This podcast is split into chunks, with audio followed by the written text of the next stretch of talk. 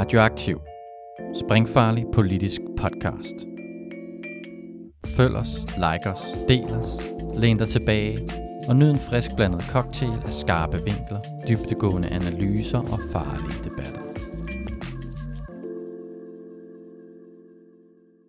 Velkommen til Radioaktiv Udbrud.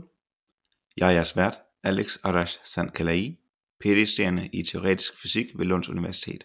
Den 6. januar afholdte Trump en Stop the Steal demonstration i Washington D.C., hvor han i en time lang tale opildnede tilhørende til at storme Capitol Hill med påstand om, at valget var blevet stjålet. Det var et angreb på et symbol på det amerikanske demokrati. Og det har ledt til, at sociale medier, som f.eks. Twitter og Facebook, har blokeret Trump fra deres sider, det også kaldes deplatforming. Men hvordan skal venstrefløjen forholde sig til, at så store private virksomheder kan udelukke individer og organisationer fra deres platforme? Er det en sejr, at en voldelig, racistisk og kvindehadende fascist ikke længere kan tale direkte til sine millioner af tilhørere? Eller er det et nederlag, at private virksomheder har magten til at udelukke selv USA's præsident fra deres medier? Det skal vi snakke om i dagens udbrud. Velkommen til.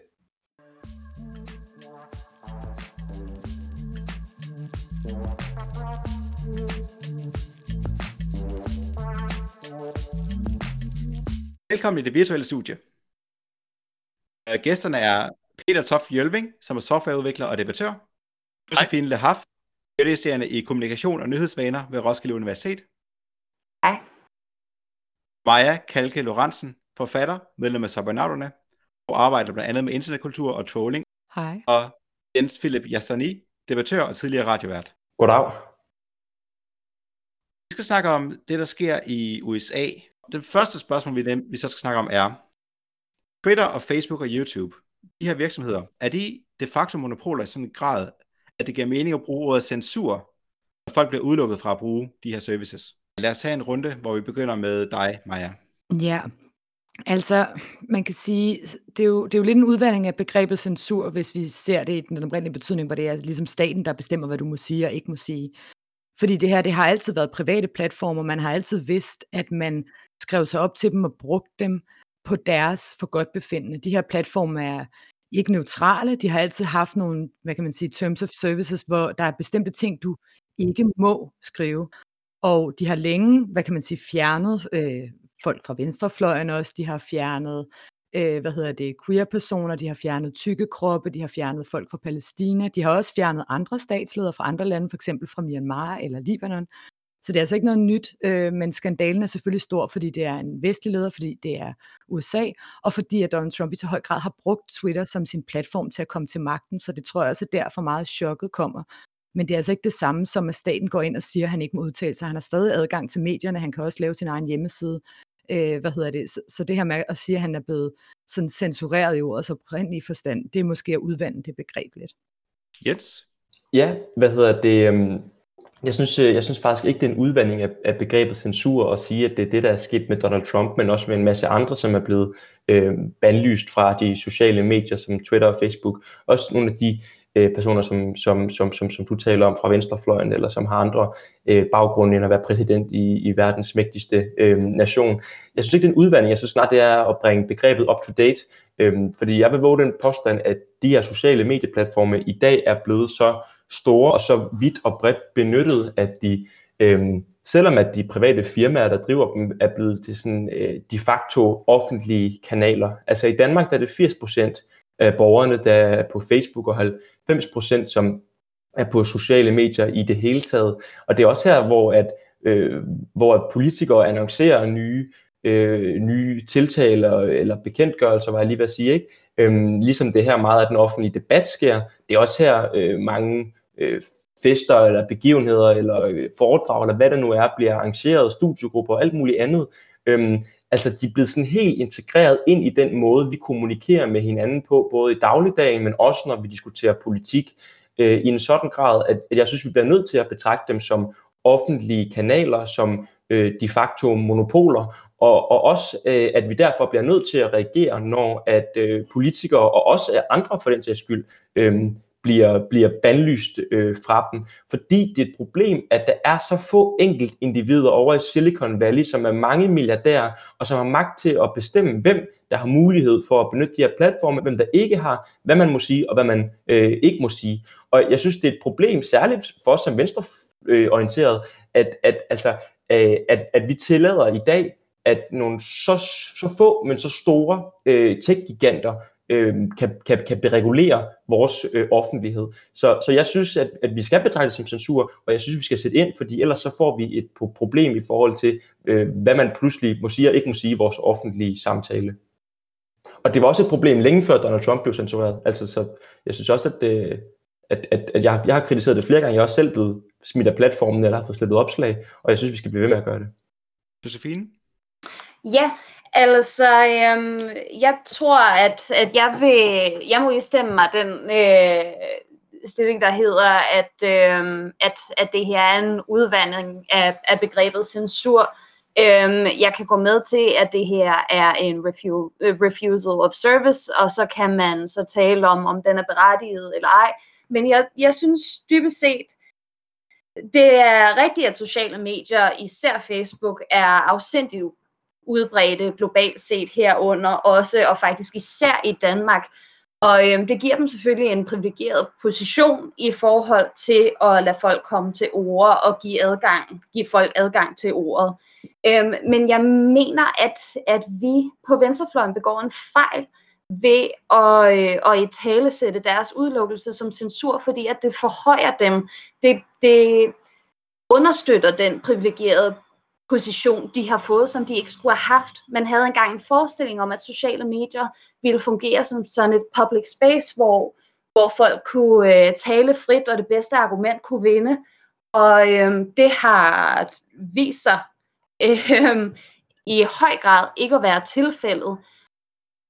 Og den her behandling af dem som offentlige rum, mener jeg bygger på den forestilling om, at de kan fungere som offentlige rum. Men for det første kan de ikke fungere som offentlig rum, og for det andet så gør de det i praksis ikke på grund af algoritmerne, som er så ugennemskuelige og ugennemsigtige, mm. øh, som de er herunder, ofte også for dem selv. Øhm, så, så jeg mener, at, at ud over at det rent juridisk ikke giver mening at, øhm, at kalde det censur, i hvert fald i det omfang, jeg har nogen forstand på jura, øhm, at, at så er det strategisk også et fejlskud for os at gøre. Peter, Ja, nej, men jeg tror, jeg vil, jeg vil læne mig meget op af, af Josefines øh, fine balancegang mellem de to synspunkter.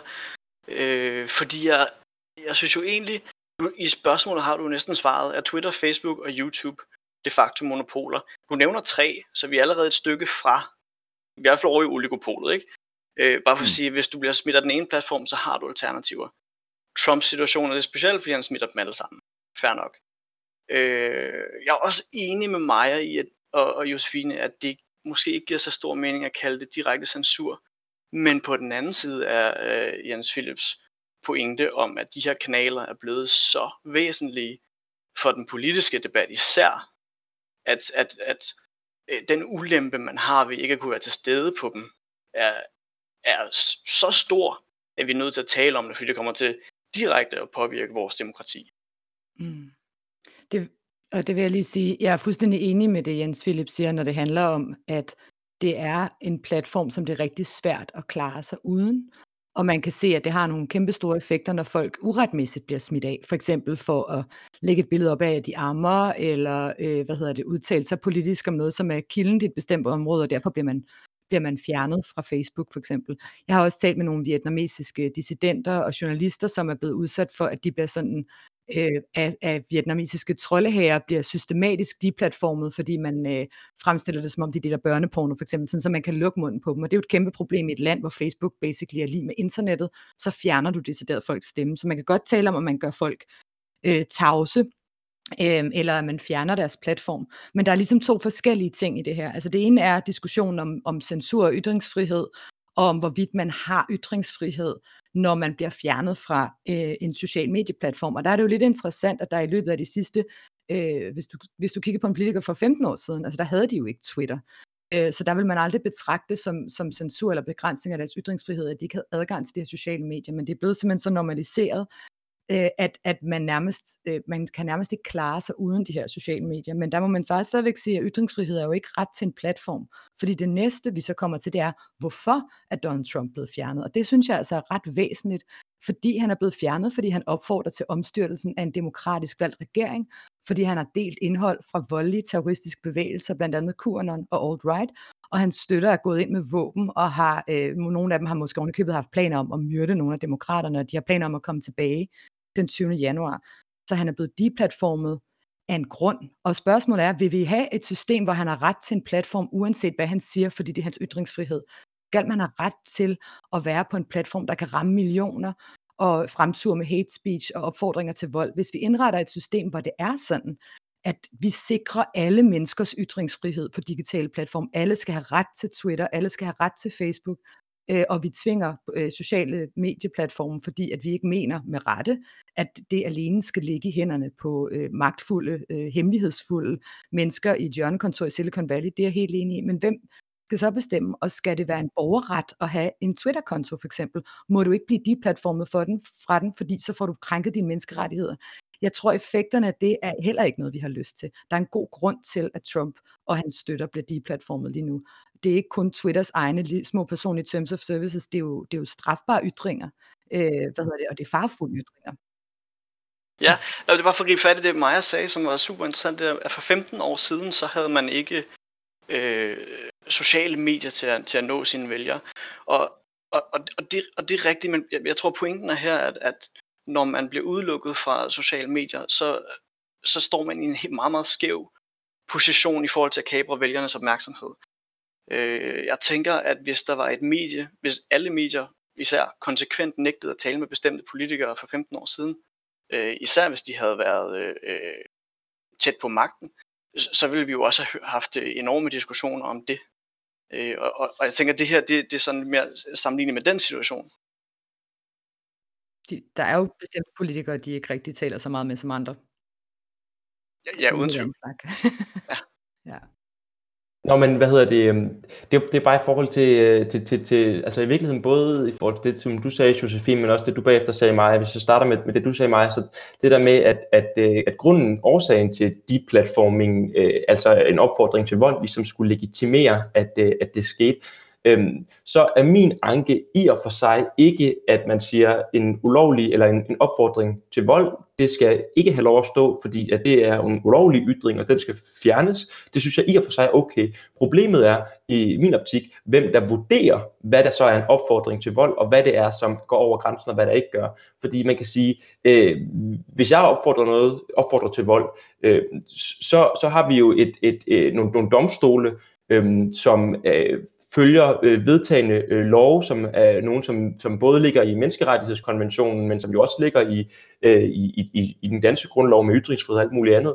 Og, og, og i, i dag er de jo sat ud af spil, kan man sige, fordi at øh, vurderingen af, om det er en opfordring til vold, om det er noget, man ikke må sige, eller noget, man gerne må sige, ikke foregår i domstolen, men er overladt til øh, Mark Zuckerberg øh, eller, eller, eller Jack fra, fra Twitter. Og, og, og jeg synes, det er det, som vi også skal diskutere. Hvem er det så, der skal vurdere det, fordi i dag er det jo de facto de her enkelte individer i Silicon Valley. Det, det var jo ikke øh, tilfældigt, at Mark Zuckerberg han selv var ude at skrive på sin egen Facebook omkring suspenderingen af Donald Trump. Det var fordi han som, som, som, som CEO øh, jo faktisk selv var med til at træffe den afgørelse. Altså han som enkelt individ var med til at, at smide Donald Trump af en øh, så essentiel platform som, som, som Facebook er.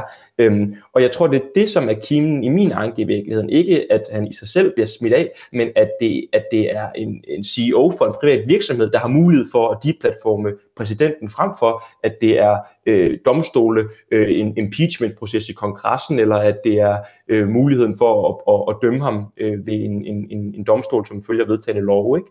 Øhm, og, og det tror jeg måske i virkeligheden, jeg, jeg venter lige med det, det andet til, til det, som, som du sagde, Josefine, det tror jeg, vi kan tage senere, hvis det er. Jeg tror bare, det er vigtigt at forstå, hvor meget der foregår hver dag på sociale medier. Der bliver folk, der lægger halshugningsvideoer, selvmordsvideoer, øh, voldtægtsvideoer, nøgenbilleder, trusler, alt muligt ud. Hvis det skal ind omkring en domstol eller noget politi hver gang, som skal sidde og afgøre, om det er lovligt eller ulovligt, de kan ikke engang håndtere det, der bliver meldt til dem nu i en dansk kontekst. Udover det, så vil det betyde, at vores stater skulle varetage de reelle omkostninger, som der var for de her sociale medier for at fjerne indhold.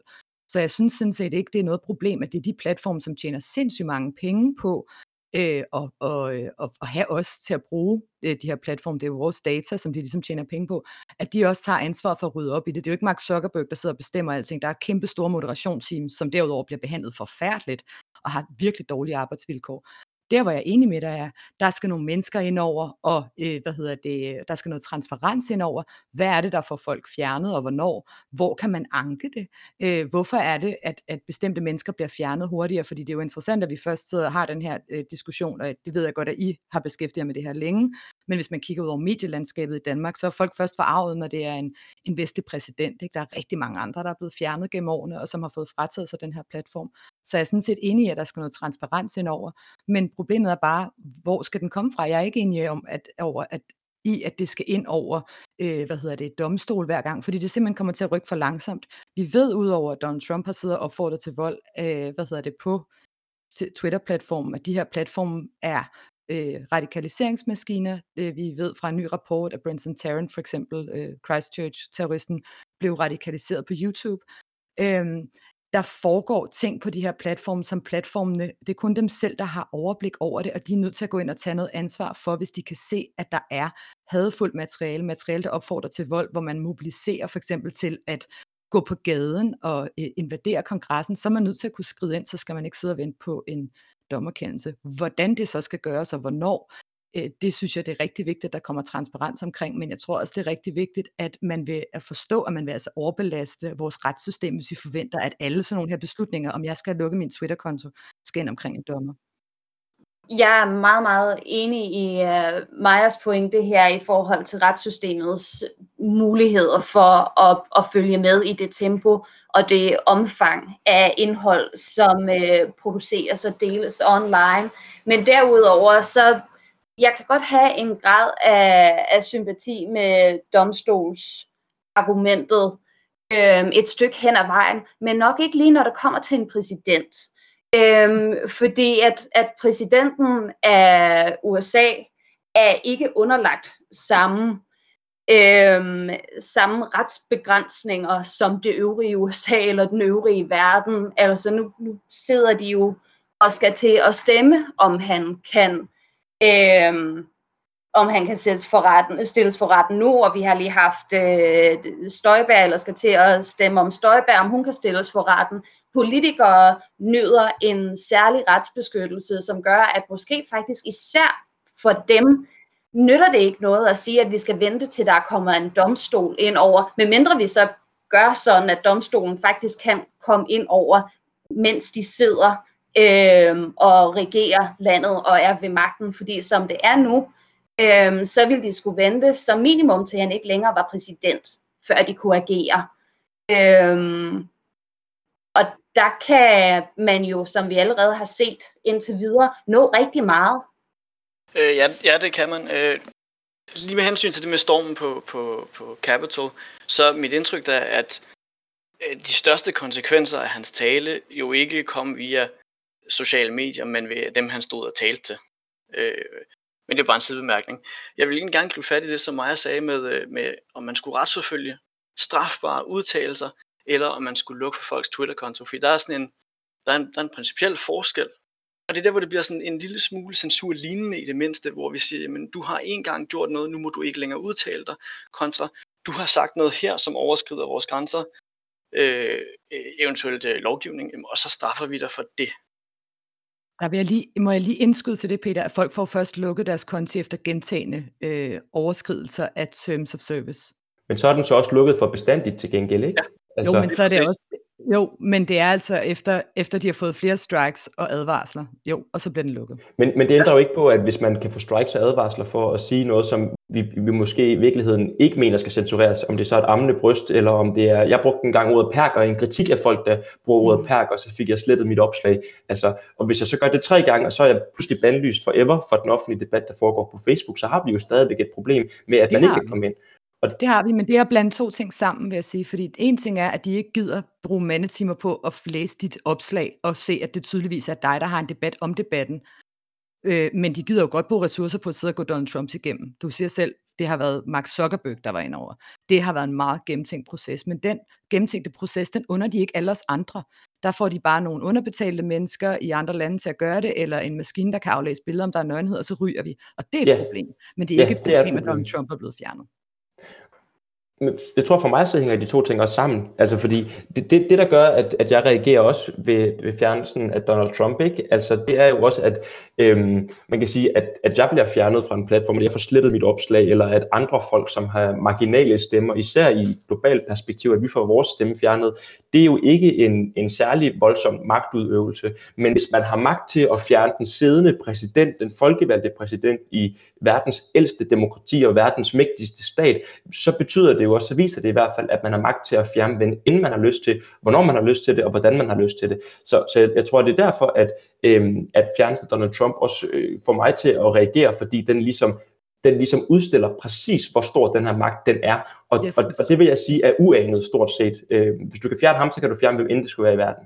Du skal være opmærksom på, at de først fjerner ham nu, selvom han har troet Iran med at bombe dem og alt sådan noget. De fjerner ham jo først, når de kan se, at de kan gøre det, uden at der er problemer, fordi at hans, øh, hvad hedder det, øh, han er på vej ud, simpelthen.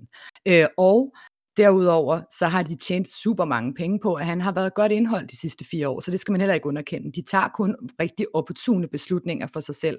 Og så derudover, så vil jeg være meget mere bekymret for, at de de-platformer dig og folk med øh, en mindre stemme, og som ikke har mulighed for at få alle mulige andre platforme. Aktivister, kritiske journalister, dissidenter fra hele verden. Det er et meget, meget større demokratisk problem. Men at de hænger sammen, de to. Nej, de hænger ikke sammen. Og det er jeg, fuldstændig, jeg er uenig i det der med, at sådan alt de-platforming er det samme, og alt censurering er det samme, fordi den ene bliver de-platformet, fordi han opfordrer til vold, de andre bliver de- de- de-platformet, fordi de laver systemkritik, eller fordi Facebook ikke gider bruge penge på at lave ordentlig indholdsmoderation. Så det Men er hvem er det, der vurderer, hvad der er spørgsmål. systemkritik, og hvad der er opfordring til vold? Altså, Jamen det er jo det, der er problemet. Så længe det er dig og andre små folk på Twitter, så sidder der en content-moderator og har to sekunder til at gøre det. Og så vil de hellere være lidt for grundige eller ej, men det er ikke dem, der sidder og modererer eller vurderer, om Donald Trumps tweets er i, i brud med deres retningslinjer. Det er nogen højere op i systemet, fordi han har magt. Ja, men, men problemet er jo bare, at den deplatforming, altså jeg tror, jeg tror ud fra sådan, og, og det er derfor, jeg mener, det giver mening også at snakke om ytringsfrihed i forhold til det her, så handler det jo netop om, at ytringsfriheden, det er, er den, den samme for Logo som for Tor, altså, og at man, at, at, at man skal have ret til at ytre sig, uanset hvem man er, og uanset Men også skal man have ret til en platform, hvis man opfordrer til folkedrab, for eksempel? Det er jo det, som, som det handler om. Altså, Nej, men, men, men, men hvem er det, der skal vurdere, om det er op... Jeg har også fået fjernet et opslag, fordi Facebook mente, det var at opfordre til vold. Øhm, mm. Det mente jeg ikke, at det var på nogen måde. Øhm, Nej, og så skal der være et sted, man kan anke den beslutning, og det er der jo også i Donald Trumps tilfælde. Det er der så bare sjældent i dit. Så jeg synes mere, det er der, der er problemet. Det er ikke problemet, at Donald Trump er blevet fjernet, fordi han opfordrer til vold. Der var jo tydeligt vold i forbindelse med, at han havde opfordret til, at folk skulle gå på gaden. Skal vi lade Josefine også komme Ja. til ord?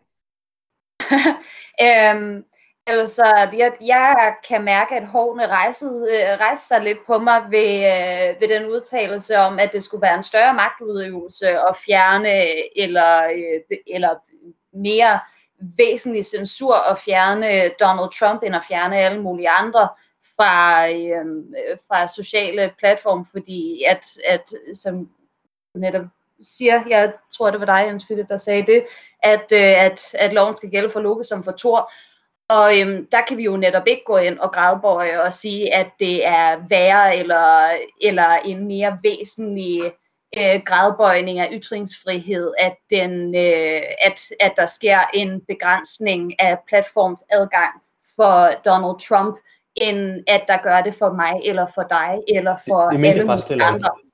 Det mente jeg faktisk heller ikke. Altså, det var, jeg, tror, jeg tror, at du misforstår mig, eller så har jeg formuleret mig forkert, bare lige for at præcisere det. Det er ikke en mere væsentlig censur. Altså, censur er jo lige væsentlig, uanset om hvem der bliver censureret, men det, det viser, at det, er en- det er alt andet lige en større magtudøvelse. Altså, det, det, det, det kræver mere magt at censurere en folkevalgt siddende præsident, end det gør at censurere lille mig. Og det, det er det, jeg mente, at, at det, det, det siger noget om, hvor meget magt de her tech-giganter har, ikke øh, om hvor stor krænkelsen af ytringsfriheden øh, eller muligheden for at bruge en platform er. Men det er da ikke et uinteressant spørgsmål. Altså, er der, er der nogle stemmer, som er værre begrænset end andre? Man, man kan jo godt argumentere for, at når du, når du udelukker en, en person, der repræsenterer 73 millioner mennesker, og fjerner deres repræsentation for at komme til ord, så er det måske noget andet. Men og sådan er det jo også lovgivningsmæssigt. Han er jo ikke fjernet fra at komme til ord. Altså, det er jo, jeg vil sige, det er, en, det, det er en større begrænsning af alle de mennesker, der ikke har andre platforme end Twitter, end det er for Donald Trump, som vidderligt har medierne for sine fødder.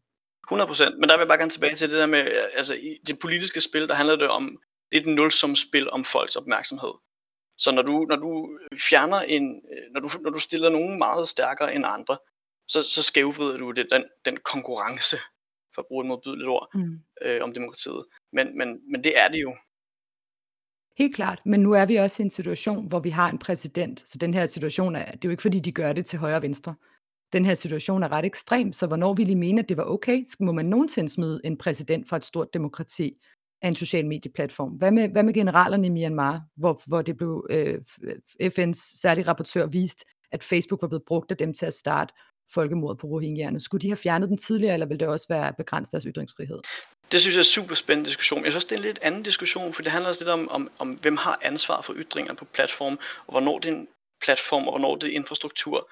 Og, Men det er og, da en del af den samme diskussion, fordi Donald Trump ja, har haft nogle samme. ret ekstreme ytringer på det seneste. Helt sikkert. Ja, altså, personligt synes jeg jo, at, at, at private tjenester som Twitter og Facebook, som tjener enorme penge på på det indhold, der er, som kuraterer indhold og promoverer indhold øh, efter deres egne algoritmer for at drive engagement og tjene penge på reklamer. Når man, når man påvirker indholdet og det folk, de eksponerer sig på den måde, så pådrager man sig et ansvar. Og med det ansvar, så følger også øh, ret og pligt til at moderere, og for så vidt sådan en præsident af. Josefine?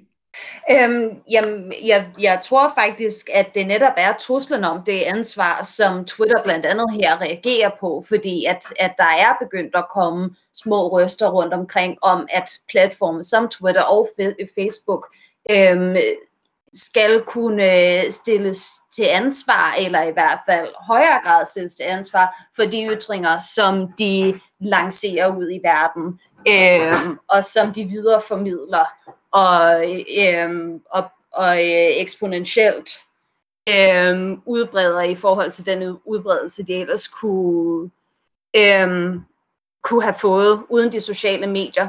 Øh, så, så jeg er uenig i, at det skulle være en separat øh, diskussion, fordi at, at jeg tror netop, at det er den diskussion, som har fundet sted, øh, et sted som Twitter og et sted som Facebook, at nu øh, sker der en, øh, en magtændring snart, øh, en magtoverdragelse, hvor vi skal gøre noget, som kan stille os i en lidt mindre elendig situation og forhandlingsposition i den, vi, end den, vi befinder os i lige nu, øh, gennem vores enabling af den nu siddende præsident.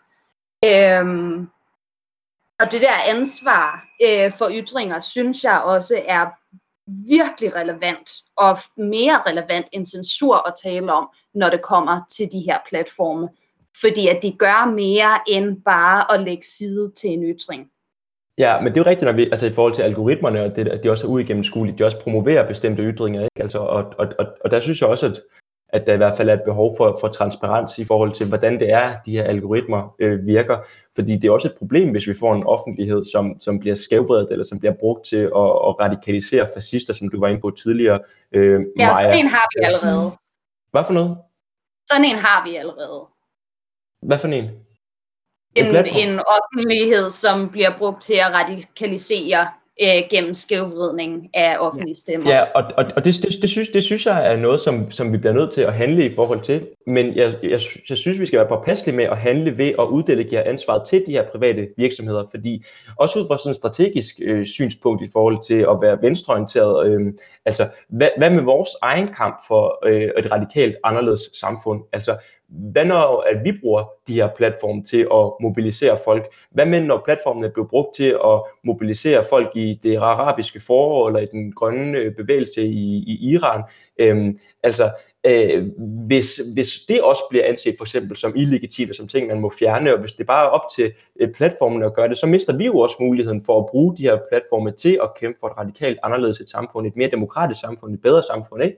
Og, og, det, og det er der, jeg tror, at vi også ender med at spænde ben for os selv, hvis vi godtager, at man kan fjerne andres ytringer, øh, fordi at, at vi er imod det, de siger, Altså, øh, det er derfor, det er så vigtigt at kæmpe for den universelle ytringsfrihed, også i en digital tidsalder, hvor at meget af offentligheden den foregår på sociale medier. Fordi hvis ikke vi kæmper for de andres mulighed for at, at også lave radikale samfundsforandringer, så har vi heller ikke selv mulighed for at kæmpe for de radikale samfundsforandringer, som vi ønsker. Altså, jeg kunne frygte, at hvis, hvis situationen den var en anden, hvis Donald Trump nu havde fået held til at overbevise øh, overbevise øh, nogle folk om, at, øh, at, hvad hedder det, at, at, at valget det var illegitimt, og han havde kuppet præsidentmagten. Hvad så hvis demokraterne de havde opfordret til at storme kongressen, og Twitter havde gået ud og suspenderet dem øh, for det at, de at jo gøre ikke. det? Jens. Det, men det kan vi jo ikke, men, men de har magten. Nej, men jeg spørge dig, magten- hvad, er der noget for dig, der ikke er dækket under den universelle ytringsfrihed? For det er jo det, der er spørgsmålet her. Der er ikke nogen, der sidder og siger, at vi skal censurere. Jeg vil gerne censurere borgerlige mennesker på Twitter, fordi jeg er uenig med dem. Der er nogen, der siger, vi vil gerne have fjernet folk, der opfordrer til at omstyrte en demokratisk valgt regering. Vil du sige, at den universelle ytringsfrihed skal gøre, at man, skal, man må gerne dele øh, ekstremistisk voldsforherligende indhold, for eksempel? Øh, nej, nej, altså det er ikke, ikke det, jeg agiterer for. Jeg agiterer bare for, at det ikke er øh, tech-giganter, ikke? At, det, at det ikke er private virksomheder, der skal vurdere, hvornår øh, at, at, at noget det overstreger mod noget, der ikke er. Så kan jeg godt forstå det argument, du siger, at der er sådan dag-til-dag praktisk øh, pro- problematik i forhold til det, men at der er rigtig meget materiale, og at man ikke kunne lade alting gå igennem domstolene. Så jeg tror også, det er derfor, vi på mange måder faktisk øh, kan være enige om af løsningerne, altså at der skal være transparent, at der skal være en eller anden form for demokratisk oversight, at der skal Mm. være nogle ankemuligheder, som er til andre end det private medium selv. Jeg tror, at det vigtige er, at vi som demokratiske samfund, at, at, at vi siger, at de her platforme er blevet så store, at de udgør en kritisk infrastruktur for vores offentlighed, og derfor bliver vi nødt til at regulere dem på en sådan måde, at de også står til ansvar for vores demokratiske institutioner. Altså at vi også kan sige, at der skal være øh, regler, der gør sig gældende på bestemte måder i forhold til, hvad man må ytre, øh, og hvad man ikke må ytre. Og, og, og jeg tror, problemet er i dag, at der bestemmer de det selv. De kan selv bestemme, hvem man skal anke til, om man skal anke, øh, hvad der er over grænsen og hvad der ikke er. Og jeg tror, at vi bliver nødt til at sige, at vi bliver nødt til at kunne vedtage nogle spilleregler demokratisk, øh, eller bruge de allerede demokratisk vedtagende spilleregler, vi har, og så tvinge platformene til at, at moderere på baggrund af dem, øh, ikke på baggrund af, hvad de selv spørgsmålet synes. Og det er også det, jeg siger spørgsmålet. Vil du så have en demokratisk spilleregel, der hedder, alle borgere i Danmark har ret til en Facebook-konto, for eksempel? Skal alle borgere have ret Ja, til det- den platform? Hvad, hvad hvis det er en Det- det- nynazist, det- der opfordrer til vold og herværk? hvis det er nynazister, der opfordrer til vold og herværk, øhm, så synes jeg jo, at, at ligesom hvis du møder en ny- nynazist på gaden, der opfordrer til vold og herværk, så skal man have mulighed kommende. Øh, men det centrale er netop, at det ikke øh, øh, skal være en privat virksomhed, der skal afgøre, om det er en nynazist, som opfordrer til vold og herværk, men at, at, at det på en eller anden måde skal være mulighed for, at det også er en, en, en, en rigtig skal, domstol, skal, der gør have det. mulighed, skal du have mulighed for at smide dem af? Det er det, der er spørgsmålet. Det er jo det, hvis du, hvis, Altså- du laver det, hvis du gør det til en menneskeret at have en platform, så er, det, Mhm. så er det svært at smide folk af, som bruger det til at opfordre til for eksempel... Men det synes jeg heller ikke, at man, jeg synes heller ikke, man skal kunne smide folk af de her platforme rent faktisk. Altså tror jeg, hvis jeg skal tage argumentet, som jeg prøver at fremføre til, den- til det logiske konsekvens, øh, på samme måde som man ikke kan blive smidt væk fra torvet for at ytre sig. Øh, hvis jeg går ned på torvet og stiller mig på en ølkasse og opfordrer til vold, så kan politiet komme, og så kan de sige, kammerat, det går ikke det der, og så kan jeg blive øh, smidt i varetægtsfængsel, øh, fængsel, og så kan jeg blive stillet for en dommer, og så kan øh, ligesom loven øh, ske fyldes på den måde. Men der er ikke noget til hinder for, at jeg går derned igen ugen efter og gør det samme igen. Og, og, og det synes jeg, man øh, principielt set hele tiden skal have mulighed for at blive ved med at gøre, mens at man selvfølgelig skal straffes for de ytringer, man, man kommer med, som er ulovlige. Gav det mening? Ja, nej, øh, jamen, øh, Jens Philip, han kommer jo helt i forkøbet. Jeg er fuldstændig enig med Jens Philip. Øh, fordi det er det her med, skal vi, skal vi, skal vi, skal vi straffe i al fremtid, eller skal vi straffe for det, der er sket? Og, jeg, jeg- og altså, folk skal have, folk skal have jeg, jeg går klart ind for, at folk de kan sige lige, hvad de vil, og så kommer vi efter dem, når de går over grænsen. Øh, og, og, og, det, og det kommer i praksis så tilbage til det her med, at, at vores platforme, er de så, er de, er de platforme, som former og påvirker indholdet, eller er de infrastruktur, som bare giver os en stemme, en kanal ud af? Øh, og og det, det synes jeg er, det, det er allerede i meget lovgivning, som jeg forstår det også i USA i hvert fald, øh, øh, essentielt, hvor at infrastruktur slipper for, for ansvar, mens platform øh, og udgivere skal tage det. Og, og, og det er den samme skældning, jeg synes, vi er nødt til at anlægge her, at hvis du er en platform, som, som påvirker øh, indholdet i, i så høj grad, som Facebook, Twitter og YouTube gør, jamen, så, så må de have ansvar for indholdet, og så må de også have lov til at kuratere i, i brugerne og smide dem af, hvis det skal være. Øh, for at sige noget andet end Jens Philip. Problemet er jo, at vi har tilladt dem at være så øh, kæmpe store. Hvis vi giver dem ansvar, så kan, og, og det er ligesom min, min spot om det, det, det kan de ikke leve op til. Øh, og så bliver de nødt til at øh, ændre øh, deres model til enten at være ren infrastruktur, eller så må de lukke, og så må andre alternativer tage over. Øh, og, og det er jo mit håb. Altså, et, et par pointer til de sidste ting, der er blevet sagt. Altså, først og fremmest, når det kommer til radikale stemmer, venstrefløjstemmer, øh, bliver allerede fjernet fra både Facebook og Twitter og YouTube og så videre, og, øh, og, og det gør de gennem chikane, det gør de gennem anmeldelseskampagner, og det gør de også gennem automatisk redigering. Øhm, og så i, i forhold til det her med at, at behandle den som kritisk infrastruktur, altså at, at det er netop her, hvor jeg faktisk bliver lidt bange. Øhm, for jeg mener, at det er virkelig, virkelig, virkelig, virkelig, virkelig afgørende, at vi netop ikke behandler Facebook, Twitter, YouTube og deslige som kritisk infrastruktur. De skal ikke have lov til at være vores offentlige rum, fordi at, at Facebook, YouTube, Twitter, de er ikke bare et tog, som man stiller sig og råber på. De er mikrofoner, de er meget, meget, meget mere komplekse end et offentligt tog. Øhm, det er slet ikke sådan, de fungerer. Øhm, og derfor kan vi heller ikke behandle dem som sådan. De har nogle algoritmer, som, altså nu er der lige blevet postet 80 millioner kroner i at finde ud af, hvordan de her algoritmer kommer til at fungere. Og de kommer ikke til at finde svaret ved at spørge nogle af de her tech-giganter. Og en del af grunden til, at de ikke finder svaret ved at spørge tech-giganterne, det er A, de har ikke nogen interesse i at sige det, og B, de ved det ikke engang helt selv. Altså, de her platforme har ikke engang selv længere rigtig styr på deres algoritmer. Hvordan skulle de det? De er blevet udbygget og gennembygget og revurderet og fikset og, øh, og øh, tweaked gennem så mange år efterhånden og ovenpå så meget indhold, at, at man kan ikke bare sige sådan her, ser den algoritme ud, og nu gør vi lige lidt ved den. Øhm, jeg mener, at, at det vi skal, al, vi, vi er afhængige af, af en online verden i dag, og, og det har man særligt mærket nu under lockdown og, og alt det der. Men vi kan ikke give ansvaret til de her mennesker, og vi kan ikke komme til dem og sige, at vi er afhængige af jer, så nu skal I gøre sådan, som vi siger. Øhm, det er den svageste forhandlingsposition, vi overhovedet kunne have, som vi har. Det jeg mener, vi skal gøre, det er, at vi skal skabe alternativer. Vi skal gøre alt, hvad vi kan for at underminere nationalt set og på EU-plan.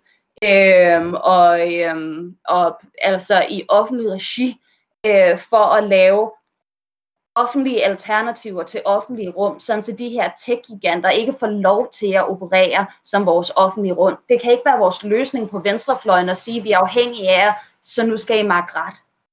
Hvorfor ikke? Altså, jeg tror, jeg tror du, begår, du begår to væsentlige fejl, som jeg ser det, Josefine, i, i din analyse, både af den ene og i svaret af den anden. I forhold til analysen, Øh, altså, så, så siger du, at, øh, at vi skal ikke give dem lov til at blive til vores offentlighed, øh, og at, at du sagde også, da du indledte, altså, at vi, vi må ikke komme til at give dem den her privilegerede position, når vi taler om dem, for hvis vi siger, at, at det er vores offentlighed, så bliver det også ligesom vores offentlighed. Jeg, jeg tror, du begår en fejl, fordi jeg tror ikke, det er et spørgsmål, om de har lov til det, eller om vi skal tale om det på den måde. Jeg tror, det er et spørgsmål om, at de faktisk er vores offentlighed. Det er faktisk sådan, de i dag virker for vores samfund. Altså, det er ikke et spørgsmål, om vi gerne vil have de er det, eller, eller de ikke øh, skal være det. Øh, det. Det er et spørgsmål om, at det er de. Det er sådan, det forholder sig, og det er sådan, de i dag virker, som jeg øh, i hvert fald øh, ser det. Og, og det tror jeg, vi bliver nødt til at erkende og forholde os til, at det er sådan, virkeligheden er nu 2021 ser ud.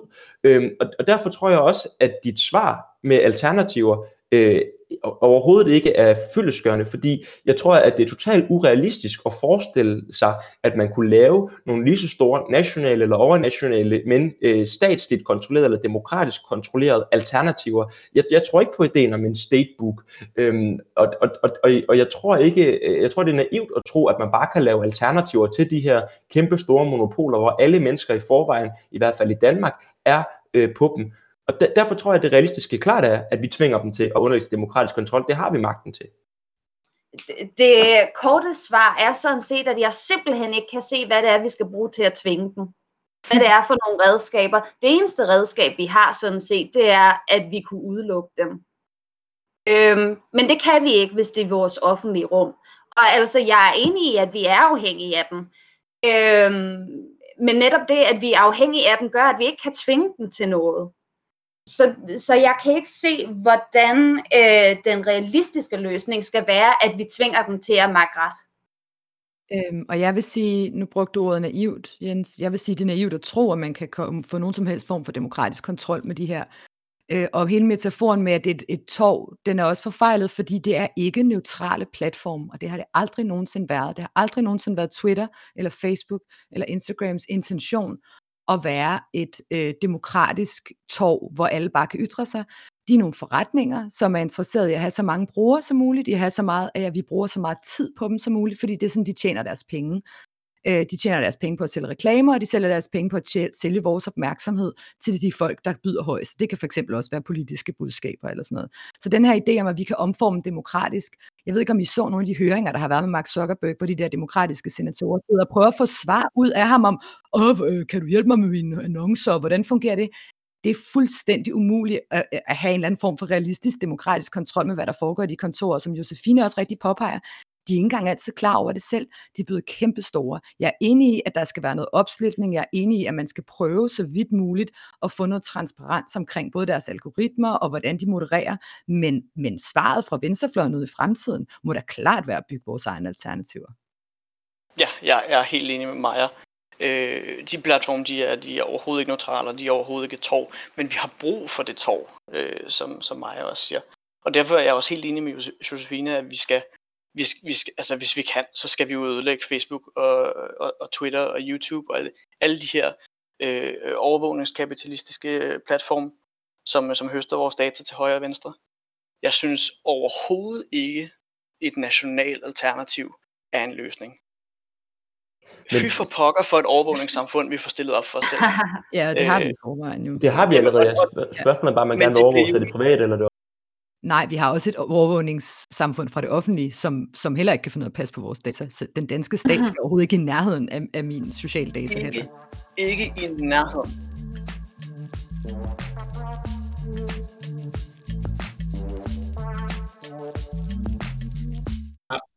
Jamen, der, der er også andre ting, jeg tænker på. For eksempel, er der ikke nogen strategiske fordele eller ulemper ved, at Twitter og Facebook kan udelukke folk? Altså, hvad sker der med for eksempel folk, som, øh, som øh, nu er Trump-følgere? Når de oplever, at Twitter lukker ham, er de ikke bare mere sikre i deres opvisning om, at, om at venstrefløjen og eliten har konspireret mod dem, og nu lukker de ned for sandheden endnu mere? Det er jo lidt interessant, det der. Undskyld, Josefine, du, du nu vil jeg gerne høre, hvad du vil sige, Maja. Okay, det er lidt interessant det der, fordi det er en meget gængs visdom, som jeg tit hører. Jeg har lavet, øh, siddet og forsket i ekstreme forer, eller kigget på ekstreme forer længe, og lige udgivet en rapport om det, blandt andet også øh, under indflydelse, hedder den, der gratis, I kan hente på vores hjemmeside.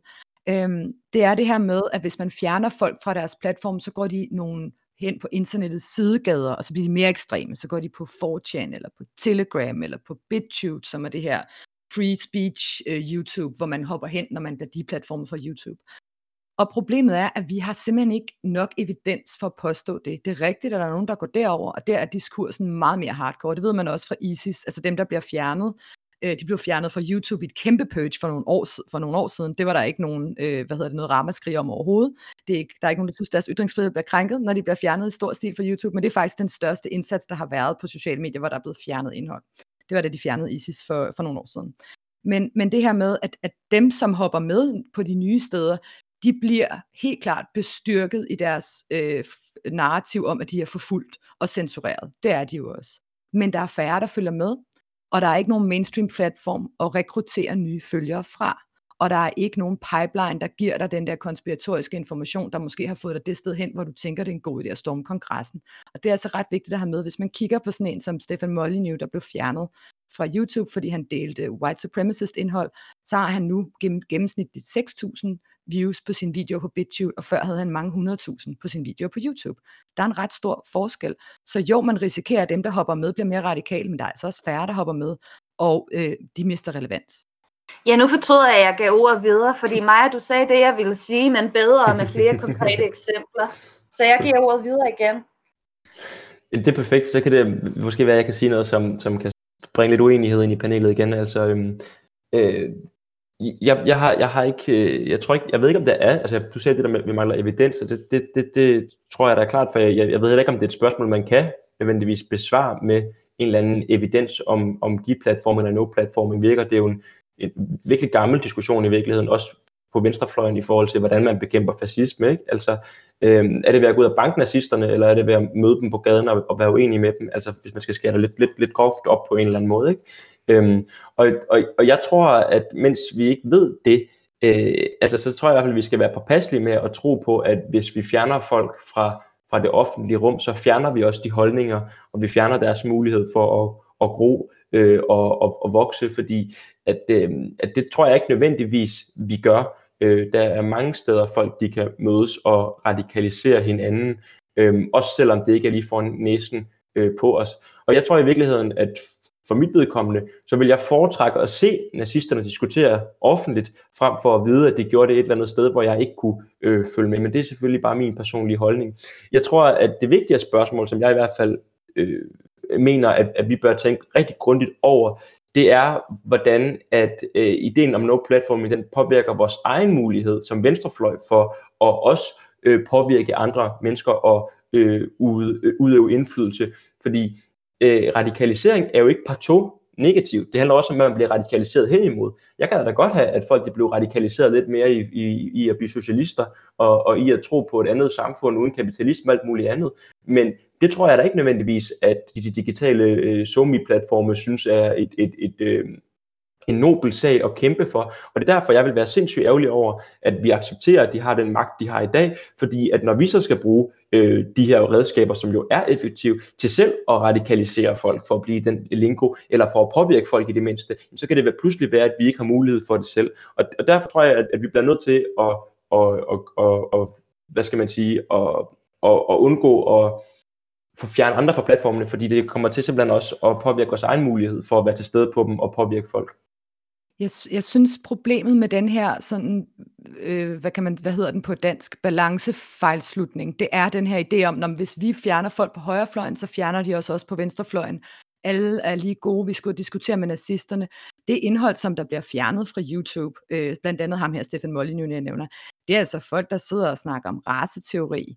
Øh, hvad hedder det? Det er folk, der sidder og snakker om at fjerne stemmeretten fra kvinder, og det er noget, som har været direkte medvirkende til sådan et angreb som Christchurch. Det har de fundet ud af. Han sad og så ham her videoer, en masse andre typer YouTube-videoer, og det var, de påvirkede direkte hans radikalisering til at begå massedrab. Så jeg synes, der er et eller andet sted, hvor der er et skæringspunkt, og man skal også være klar over, det nazisterne sidder og laver, er jo ikke at sidde sådan, nej, jeg vil gerne lige lytte lidt til dig, altså bliver det måske lidt mindre nazist. Det er jo at organisere ting øh, mm. og at rekruttere folk til en voldelig antidemokratisk ideologi. Og der synes jeg, man skal gøre forskel. Det er jo ikke sådan, at hvis vi siger, men det, det er faktisk et problem, du ved, at de sidder og går målrettet efter at rekruttere unge mænd, der sidder blandt andet inde på Discord øh, og poster edgy indhold. Øh, og hvis vi gør noget ved det, du ved, så vi ikke får flere øh, Brenton Tarrants, så i, i morgen, så bliver vi fjernet, hvis jeg siger sådan, hey, jeg kunne godt tænke mig, du ved, at man behandlede fattige mennesker lidt pænere. For der er altså forskel. Men det er også, det er også fordi, du, jeg, altså, jeg tror, at mit socialistiske projekt er mere, end at vi skal fattige mennesker pænere. Altså, øh, og, og, og jeg, jeg, jeg tror, at vi skaber problem for os selv, Altså, hvis... vil, vil du sidde og opfordre, vil du sidde og lave YouTube-videoer, hvor, hvor du, øh, hvad hedder det, hvor du opfordrer til vold, for eksempel? Det vil du jo ikke gøre. Nej, nej, det vil jeg da ikke gøre. Det, det er ikke det, jeg sidder og siger. Det, det er ikke det, jeg gør. Men, men så det er jo ikke det samme som de videoer. Derfor har jeg da stadigvæk fået, fået, fået fjernet. Prøv, jeg fik fjernet et opslag fra Facebook, hvor jeg, hvor jeg udtrykte sympati for, at de havde brændt politistation af i uh, Minneapolis efter, hvad hedder det, øh, efter øh, mordet på George Floyd og i løbet af de der Black Lives mm. Matter-protester. Det synes, det synes jeg egentlig var en sympatisk aktion, at de brændte mm. politiet af. Men, men, men det havde jeg pludselig ikke mulighed for at sige, selvom at jeg ikke selv ville påstå, at det var en opfordring øh, til, til vold, snarere måske en, en sympati til kendegivelse. Men, men, men, men hvad med den dag, altså, at, at, at vi vil kæmpe for, ikke med vold, men, men hvis vi vil kæmpe for, at, at der skal være for eksempel mere universel stemmeret, for at tage det eksempel, eller et kommunistisk samfund, eller at vi skal, det, altså, det får du ikke lov til en, en kapitalistisk platform. Det er helt 100. Så derfor for noget? kommer vi tilbage til. Det får du ikke lov til en kapitalistisk platform. Så det er helt 100. Der er vi nødt til at bygge alternativer. Men vi kan vi, vi altså vi, Hvis du vil det. Nej, men, men det er også, det er også derfor, jeg synes, det er et problem, at, at altså, jeg, jeg synes, at vi skal være glade for, at Facebook og Twitter, de har ud, udviklet, på mange måder, der er også masser af negative konsekvenser øh, ved deres eksistens, helt klart, men jeg, jeg tror, at vi skal prøve at overtage de platforme, altså, og det kan vi godt gøre med demokratiske øh, virkemidler. Det tror jeg også, der er en politisk vilje, der godt kunne, kunne, kunne, kunne åbne op for, ville være muligt, og, og det, det tror jeg, at det, som er, er, er strategien i virkeligheden. Altså, nu, nu vil jeg indskyde, at, at det opslag blev jo fjernet, mens Trump stadig øhm, øh, fik et lejlighed og adgang til at sige alt det, han nu engang havde lyst til at sige på sociale medier. Og også mens, øh, det var, var det ikke også inden øh, Molyneux blev fjernet for den sags skyld. Øh, så altså, den her begrænsning af venstrefløjs ytring, øh, ytringer er ikke den, den afhænger ikke af begrænsning af højrefløjs ytringer. De, de er to separate ting. Nej, det hænger øh, sammen. Nej, i praksis gør de ikke, fordi venstrefløjen er blevet fjernet hele tiden. Øhm, det, det nye er, at højrefløjen også bliver det. Øhm, altså, der har hele tiden været argumenter, som er blevet benyttet øhm, til at fjerne venstrefløjstemmer på de her sociale øh, platforme, som ikke har en interesse i de ytringer, som underminerer og undergraver deres eget øhm, altså under, underlag.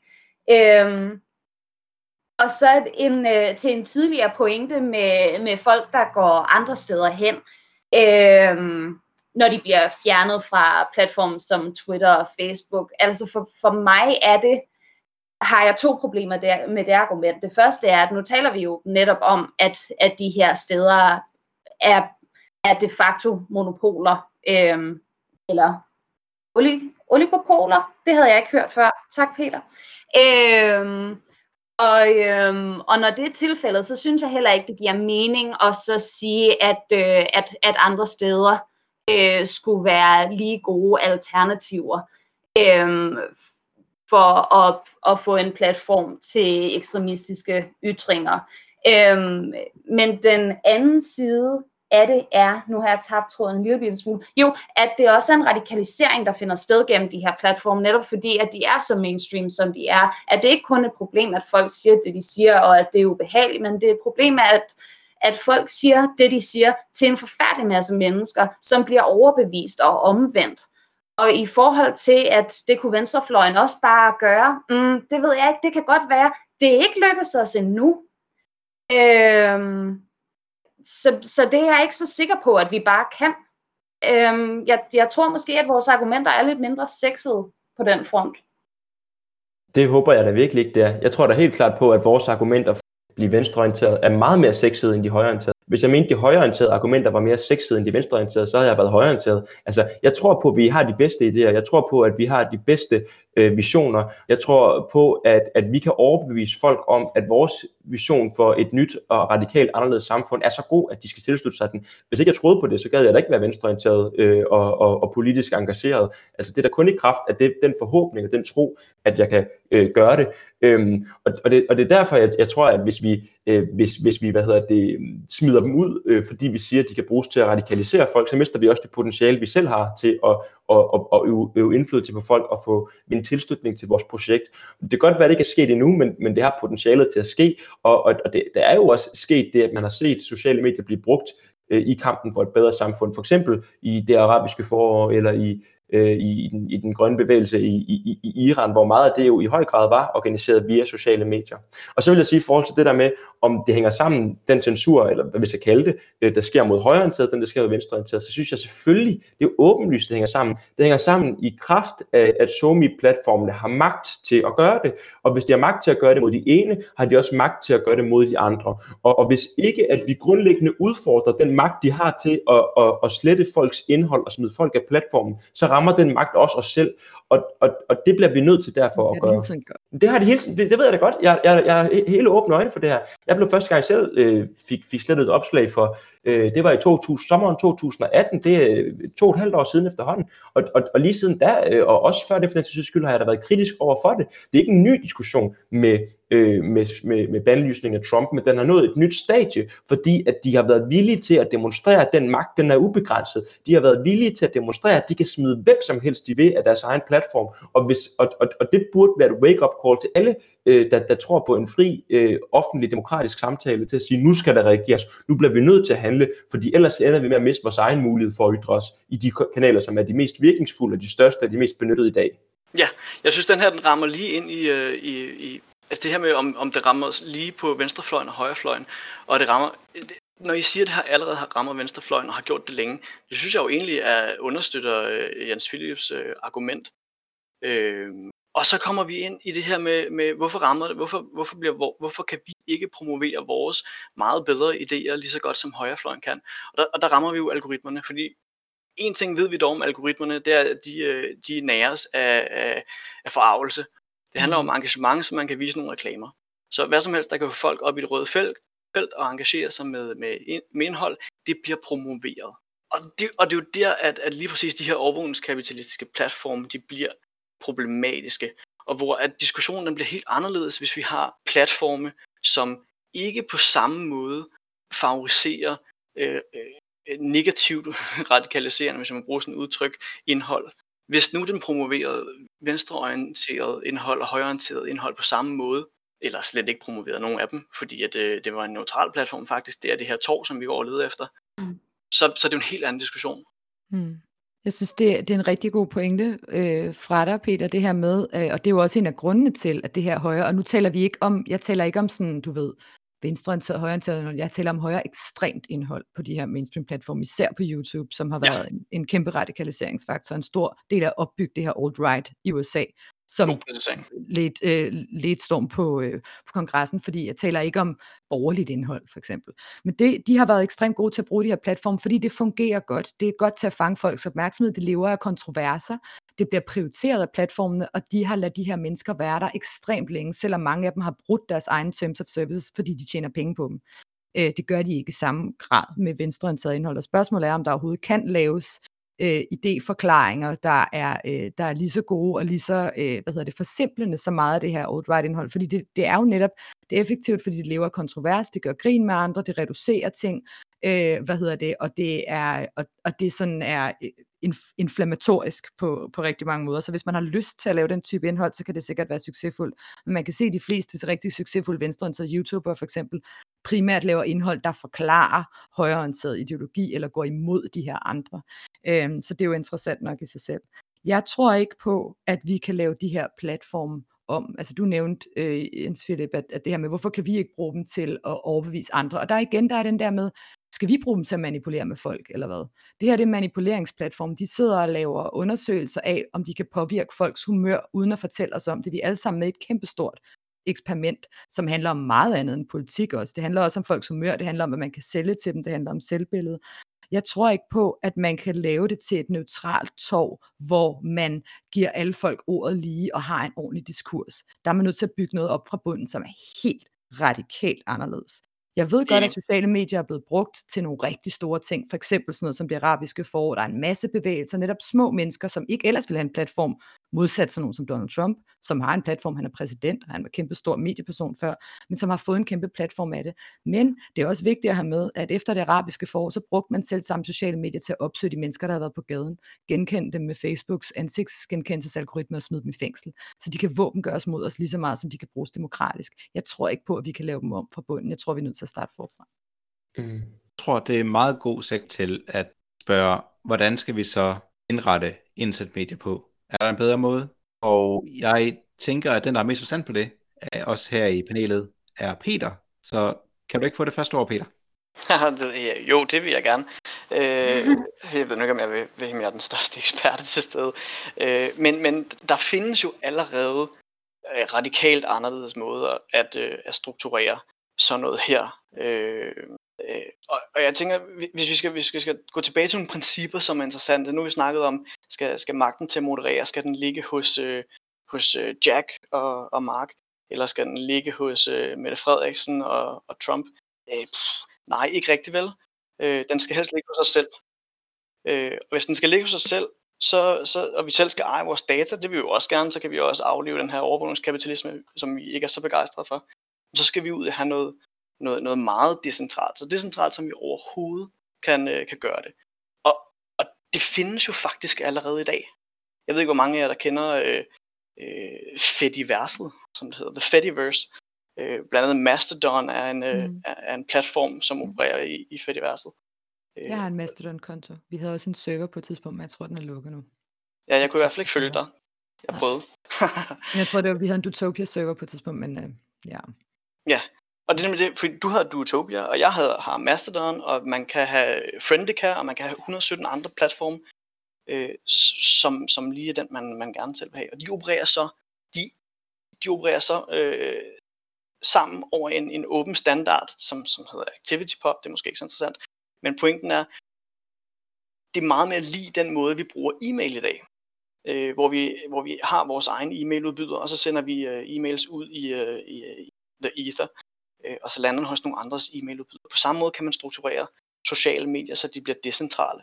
Og på den måde får man, får man, får man både ejerskab over egen data, man får magt til selv at moderere og blokere og gøre ved, som, som det passer en. Men man har samtidig øh, altid sin, sin adgang til at øh, sit talerør til nettet. Øh, så, så, så hvis jeg skulle, hvis jeg skulle ligesom forestille mig en måde at strukturere det på, som, som var, øh, havde færre af de problemer, vi har i dag, så ville det være sådan noget. For det første, så tror jeg, at det, det er vigtigt at sige, at, at jeg tror ikke, at det er et enten eller spørgsmål. Jeg tror godt, der kan være en bevægelse med, at man både prøver at reformere øh, eller forandre de nuværende, samtidig med, at man opfinder de fremtidige. Altså, jeg synes, øh, de, de, de ting, I nævner, der er jo alle sammen virkelig øh, gode initiativer, ikke? Øh, altså, jeg har også øh, i lang tid for eksempel brugt Signal til at, at, at skrive med folk på, i stedet for at bruge Facebooks Messenger. Altså, Mm. Øhm, så der er jo en masse alternativer, som jeg synes, vi skal benytte os af, og jeg synes også, vi skal presse på, at der bliver øh, både opfundet nye, men også at der bliver udbredt kendskab til, til nye former, der, der findes. Men jeg tror, at mens at vi gør det, øh, så må vi også bare erkende, at øh, de, de steder, hvor at folket, som det er flest, er i dag, det er, øh, det er de helt store, som øh, Twitter, Facebook, Instagram, øh, TikTok for den sags skyld. Og der tror jeg, at vi bliver nødt til, øh, mens vi også prøver at lave noget, noget endnu federe øh, for, for fremtiden, og, og gå ind og, og med de demokratiske øh, virkemidler, vi har, øh, vores stat, øh, EU, hvad det nu er, og sige, at vi bliver nødt til at prøve at, at tiltuske os noget, i hvert fald af kontrollen over de her øh, tech-giganters platforme, øh, for at gøre dem alt andet lige til bedre steder, end de er i dag. Både hvad angår øh, algoritmer, hvordan de virker, men også, øh, også hvad for et indhold, der har lov til at, at være på dem, og hvordan de bliver modereret. Fordi der har vi altså demokratisk magt øh, til at kunne, kunne gøre. Virksomheder skal operere inden for lovgivningen, hvis de gerne vil operere. Sådan er det med alle virksomheder. Det kræver egentlig bare, at vi forandrer lovgivningen og siger, at hvis ikke de er villige til at følge den, så, har de ikke, så har de ikke mulighed for at drive, drive virksomhed. Og hvis man er nok lande, der gør det, hvis man er nok borgere i, i, i demokratiske sammenslutninger, i konkret i stater, der gør det, jamen, så bliver de nødt til at, at agere derefter, hvis de stadig gerne vil drive virksomhed. På samme måde som vi stiller øh, krav til teleudbydere øh, om, hvordan de skal beskytte vores data, og hvordan vi skal have lov til at benytte os af dem, eller til bankvæsenet, eller til alle mulige andre ting, der er kritisk infrastruktur. Det er den helt samme bevægelse, og den synes jeg, vi skal sætte i gang øh, med det samme, mens at vi begynder at opfinde øh, de nye. Ja, jeg tror bare, jeg vil, jeg vil, jeg vil nævne, at øh, alternativerne skal ikke opfindes. De er her, de er her allerede. Mm. Problemet er, at alternativerne skal overkomme de netværkseffekter, der ligger i at have, øh, jeg kan ikke engang huske, hvor mange milliarder brugere der er på Facebook, men alle er jo på Facebook, og alle dem, der ikke er på Facebook, de er på Twitter, og de holder øh, øh, fast i dem med næb og klør. Deres platform de er så lukket, som de kan blive. Øh, og de netværkseffekter er jo fuldstændig uoverskuelige for øh, open source øh, virksomhed, der lever af donationer øh, at, at overkomme.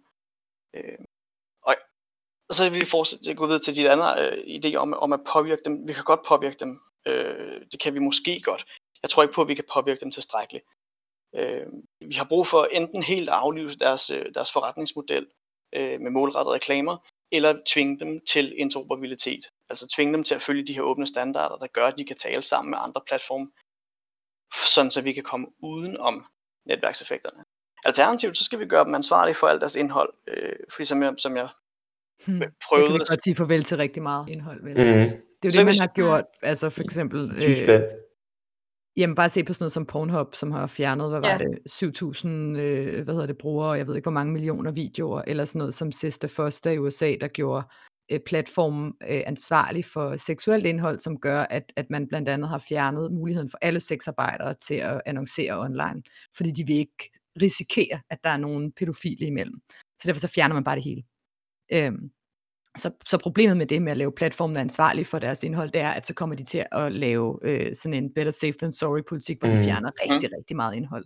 Og ja. Så det vil heller ikke give den der super frie debat. Det, grund, grund, til, grund til, at jeg alligevel nævner det, det er, at øh, fordi jeg er, ikke, jeg er ikke interesseret i, i en fri debat på Facebook, jeg er interesseret i, at Facebook dør. Mm. Øh, så, ja, klart. så, så mit håb er, at når, du, når, når Facebook bliver tvunget til det her, og de begynder at lave den her øh, total grønhøster-moderering, så forlader folk i hobetal. Ja, det er rigtigt. Det kan godt se smart. Det er smart. Ja, det, det er den eneste grund til, at jeg vil synes, det var en god idé, for ellers er jeg helt mere. Det, det tror jeg er en, en, ikke er en gangbar strategi. Altså jeg, jeg, ja, da, da, da, da, jeg er helt enig med det, du siger, Maja, i, i forhold til netop øh, de konsekvenser, der er af at gøre virksomheden ansvarlig for, for indholdet. Det, vil, det, vil, det, det tror jeg vil være en helt forkert vej at gå, og det synes jeg ikke, vi skal bakke op om, fordi det, det er jo nogle overskuelige konsekvenser for, for, for det frie internet, også på andre hjemmesider end sociale medier, hvis man begynder at, at, at pille ved det. Øhm, men, men, jo men, men jeg kan ikke forstå... Hvad for noget? Jo kun så længe der ikke er alternativer. Mm. Når vi har gode, øh, øh, gangbare alternativer, Nå, men så skulle de jo også være ansvarlige for det, for det indhold, der var tider, og så vil man også kunne lave censur 100, der. Altså, 100 procent. Og altså, jeg har min egen øh, Mastodon-installation øh, kørende øh, nede under skrivebordet, hvor, og jeg er gerne 100 procent ansvarlig, for der er kun mig på den. Men den kan snakke sammen med alle andre, så jeg er en del af Fediverset. Og bare for at sige, den teknologi kan man jo bruge. Den kan man udbrede, den kan bruge til alle steder. Men, men som det var, det var også det, jeg prøvede at være inde på lige før. Altså, øh, det kan godt være, at teknologien så allerede er her, så skal vi i hvert fald have den udbredt gevaldigt. Jeg, jeg tror, jeg skal google, hvad Mastodon nærmere bestemt er, når vi er færdige med, med den her samtale. Det vil jeg helt sikkert gøre i hvert fald. Øhm, det men, betyder men, basically, at der ikke er en virksomhed, der ejer al dataen, men at vi det er, er på, at man, altså, det med vores egen, og derfor så vil du også kun være ansvarlig for dig selv. Ja, det giver mening, ligesom hvis man er på Signal for eksempel, ikke? Jo. Ja, øhm, klart. Øhm, men men, men jeg, jeg, jeg tror, at det, øh, og, og, og det som mange af jer tilbage til, det er, at vi kan ikke regulere dem, eller vi kan ikke påvirke dem, eller det vil i hvert fald blive svært. Jeg synes også, det er en slags lidt af en forlitterklæring i forhold til troen på det politiske. Jeg føler mig overbevist om, at vi politisk godt kan, kan, kan lave en virksom indsats, øh, der kommer til at ændre de her platforme øh, grundlæggende. Øh, både hvordan de virker, og under hvad for nogle, nogle, nogle lov, de ligesom er reguleret og arbejder under. Og, og, og det synes jeg egentlig, der er, rigtig, rigtig meget, der, der, der peger i retning af, hvis man ser på, hvordan vi regulerer alle andre sektorer i samfundet, som vi anser som kritisk infrastruktur, så er det jo muligt. Øh, der er den udfordring, at de er enormt grænseoverskridende, de her virksomheder. Altså, at det ikke bare er noget, vi kan gøre i Danmark, fordi at de opererer på tværs af landegrænser. Øh, så der skal, nogle, der skal nogle overnationale konstellationer til, hvis vi for alvor vil, vil ind og ændre ved, hvordan de virker. Men, men det kan vi godt gøre, og hvis ikke vi tror på det, så synes jeg lige så godt, at vi kunne opgive politik.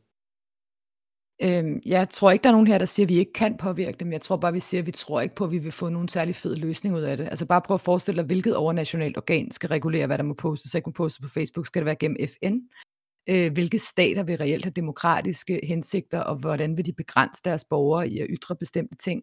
Altså der er trods alt en eller anden minimumsbeskyttelse, fordi at det er sådan nogle øh, Silicon Valley Tech øh, folk, der udbyder den, men, men hvis du overgav den til for eksempel statslige organer, øh, så vil du også have et helt andet demokratisk problem. Mm. Så jeg tror ikke, det er fordi, man siger, selvfølgelig kan man, tror man på politik, og man kan påvirke virksomheder, og man kan regulere dem, men, men det her med, at når du har nogen, der er så store, og så magtfulde, og har bygget hele deres platform op omkring at manipulere os, og få os til at bruge så meget tid som overhovedet muligt på dem, og ikke har nogen som helst form for interesse i at skabe et bedre liv på et individuelt plan eller på et samfundsmæssigt plan. Jeg tror ikke på, at man kan bygge noget særligt godt ud af det. Hvis du, algoritmerne, hvis vi splitter dem op i får adgang til algoritmerne, det kan godt være, at man kan bruge nogle dele af dem til at sige, jamen, hvordan, kan man, hvordan kan man lave noget fed øh, hvad hedder det, informationsudveksling og, og nogle, nogle nice måder ligesom at dele ting med folk på. Men, men det er altså det, det er et, et sådan, det, det er bagt, det her, alt det her vi sidder og snakker om er bagt ind i kagen hos de her sociale medier, inklusiv radikaliseringen og forarvelses, øh, hvad hedder det, maskineriet og afhængigheden. Så jeg kan ikke se, hvad vi skal med dem. Jeg kan heller ikke se, at det skulle være en politisk erklæring og, øh, og sige, at, at de her virksomheder, de her platforme, som er, er skabt af de virksomheder, ikke står til at redde, heller ikke på demokratisk vis. Det er jo netop en, en grund til, at man vil forhindre, eller i hvert fald engang meget gerne, ville forhindre monopoler og som her oligopoler, stadig helt vildt med det ord, kendte ikke. Øhm, det er netop fordi, at, at de får en magt, og de får en indflydelse, som er meget, meget svær at stå imod øhm, på demokratisk vis. Og, og jeg tror ikke på, at der er en måde at redde dem, øhm, hvor de ikke, altså i bedste fald laver grønthøst, øh, grønthøsteren, sådan som man så med Pornhub. Øhm, for vi kan ikke gå ind og diktere, hvor mange penge de bruger på at sidde og redigere i indhold, eller hvilke nogle regler de gør det ud fra, eller hvordan deres algoritmer kommer til at se ud. Det har vi ikke magten til at bestemme. Øhm, både fordi, at det her ikke er i Danmark, øhm, men, men også altså, fordi, at vi ikke engang i Danmark ville kunne få flertal til at gøre det. Øhm, og især når konsekvensen er, at de ikke ville kunne operere på dansk jord, altså, så er det jo netop igen problemet, at vi er afhængige af dem. Så, så det vi er nødt til at gøre, det er at gøre, u, gøre os uafhængige af dem, og der kan jeg rigtig godt lide Peters idé med at give dem øh, redaktionsansvar uh, øh, essentially over deres platform, og se hvor gode de er til at håndtere det, og når de viser sig at være bundelendige til at håndtere det, øh, og så stå klar med alternativer vi bliver nok ikke helt enige her, kan man sige til sidst også. Altså, jeg, jeg tror, der, der er nok nogle uenigheder, som øh, er, er, har, har fået, fået sådan øh, løst, eller hvad sådan noget enighed omkring i hvert fald. Det behøver der måske heller ikke være, men jeg synes i hvert fald, det er spændende, at vi har diskussionen, og jeg tror også, at, at jeg håber på, at den her diskussion, den heller ikke, den ikke vil dø ud, eller sådan, jeg håber ikke, at folk de glemmer det øh, om en uge, når at man har glemt, at Trump ikke længere er på Twitter, og magten den er blevet overdraget til Joe Biden. Jeg synes, det er rigtig vigtigt, at den her diskussion, den bliver taget hul på, øh, og at den, den, den er her. Og jeg håber, at vi kan fortsætte den, øh, også, også efter den her optagelse, for jeg tror, at det er rigtig, rigtig vigtigt. Og jeg tror, at spørgsmålet om, hvad vi gør med de her tech-giganter, øh, og de sociale medier, som i dag udgør øh, en rigtig, rigtig stor del af vores offentlighed, øh, det tror jeg bliver en af de øh, helt essentielle spørgsmål øh, i den kommende øh, tid og, og særligt for de af os, øh, og det her regner jeg os alle sammen under den paraply, altså som, som, som tror på demokratiet og på retten til at ytre sig frit, så tror jeg, at, at uanset hvor man så står konkret, så er det i hvert fald vigtigt, at man forholder sig til det her spørgsmål. Så det tror jeg bare, øh, vi håber bare, at vi bliver ved med at, at fokusere på at diskutere det, og forhåbentlig også begynde at lave nogle politiske løsninger, fordi det er der brug for. Det bliver vi nødt til. Der skal damp under den. Øh, vi skal også have reddet uh, Anders Kjærulf. Jeg ved ikke, om jeg har set det, der er en artikel i, øh, i, på Prosa i dag af Anders Kjærulf, som jo netop er blevet udelukket permanent fra Twitter. Hvorfor er han det? Jamen, det vil de ikke forklare ham. Anders Kjærulf. Men det er jo især, der har vi en del af problemet, ikke? Det der med, hvorfor er jeg blevet udelukket? Selvfølgelig skal der være nogen, der kan svare dig på det. Ja. Altså, det er fuldstændig absurd. Og at de ja. kan komme med en ordentlig begrundelse. Og især sådan noget med, nu har jeg også så kigget på folk, der netop som, det sagde Josefine også om, det her med anmeldelseskampagner, ikke? At nogen, der ikke kan lide en og gerne vil lukke munden på en, masse anmelder ens konto det er jo også sådan noget, som de skal være mere opmærksom på. Hvis der lige pludselig kommer helt vildt mange anmeldelser på en gang, så er man nødt til lige at gå ind og forholde sig til, hvor kommer de her folk egentlig fra? Øh, hvad er det egentlig, de sidder og anmelder? Er det reelt et problem, eller er det nogen, der ligesom prøver at lukke munden på folk? Ikke? Og der skal helt klart, der, der er jeg enig med Jens, der kan vi godt lægge pres på noget bedre moderering og håndtering, men på den lange bane må det være at få decimeret dem. Fedt. Enig. Mm. Og med, med de ord, så tror jeg, vi slutter det her afsnit. Øh, Peter Toff Jølving, Josefine Le Haf, Maja Kalke Lorentzen og Jens Philip Jassani. Tusind tak, fordi I vil deltage. Tak for det. Selv tak. Ja, tak, tak for en god snak.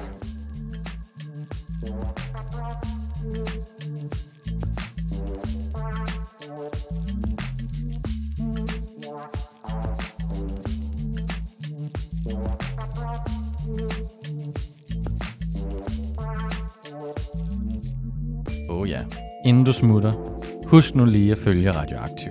Vi er på Facebook, Twitter, på SoundCloud eller i din podcast-app.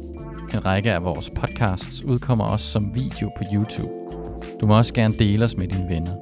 Hvis du er ellevild, så kan du gå ind på solidaritet.dk og blive medlem af vores mediehus.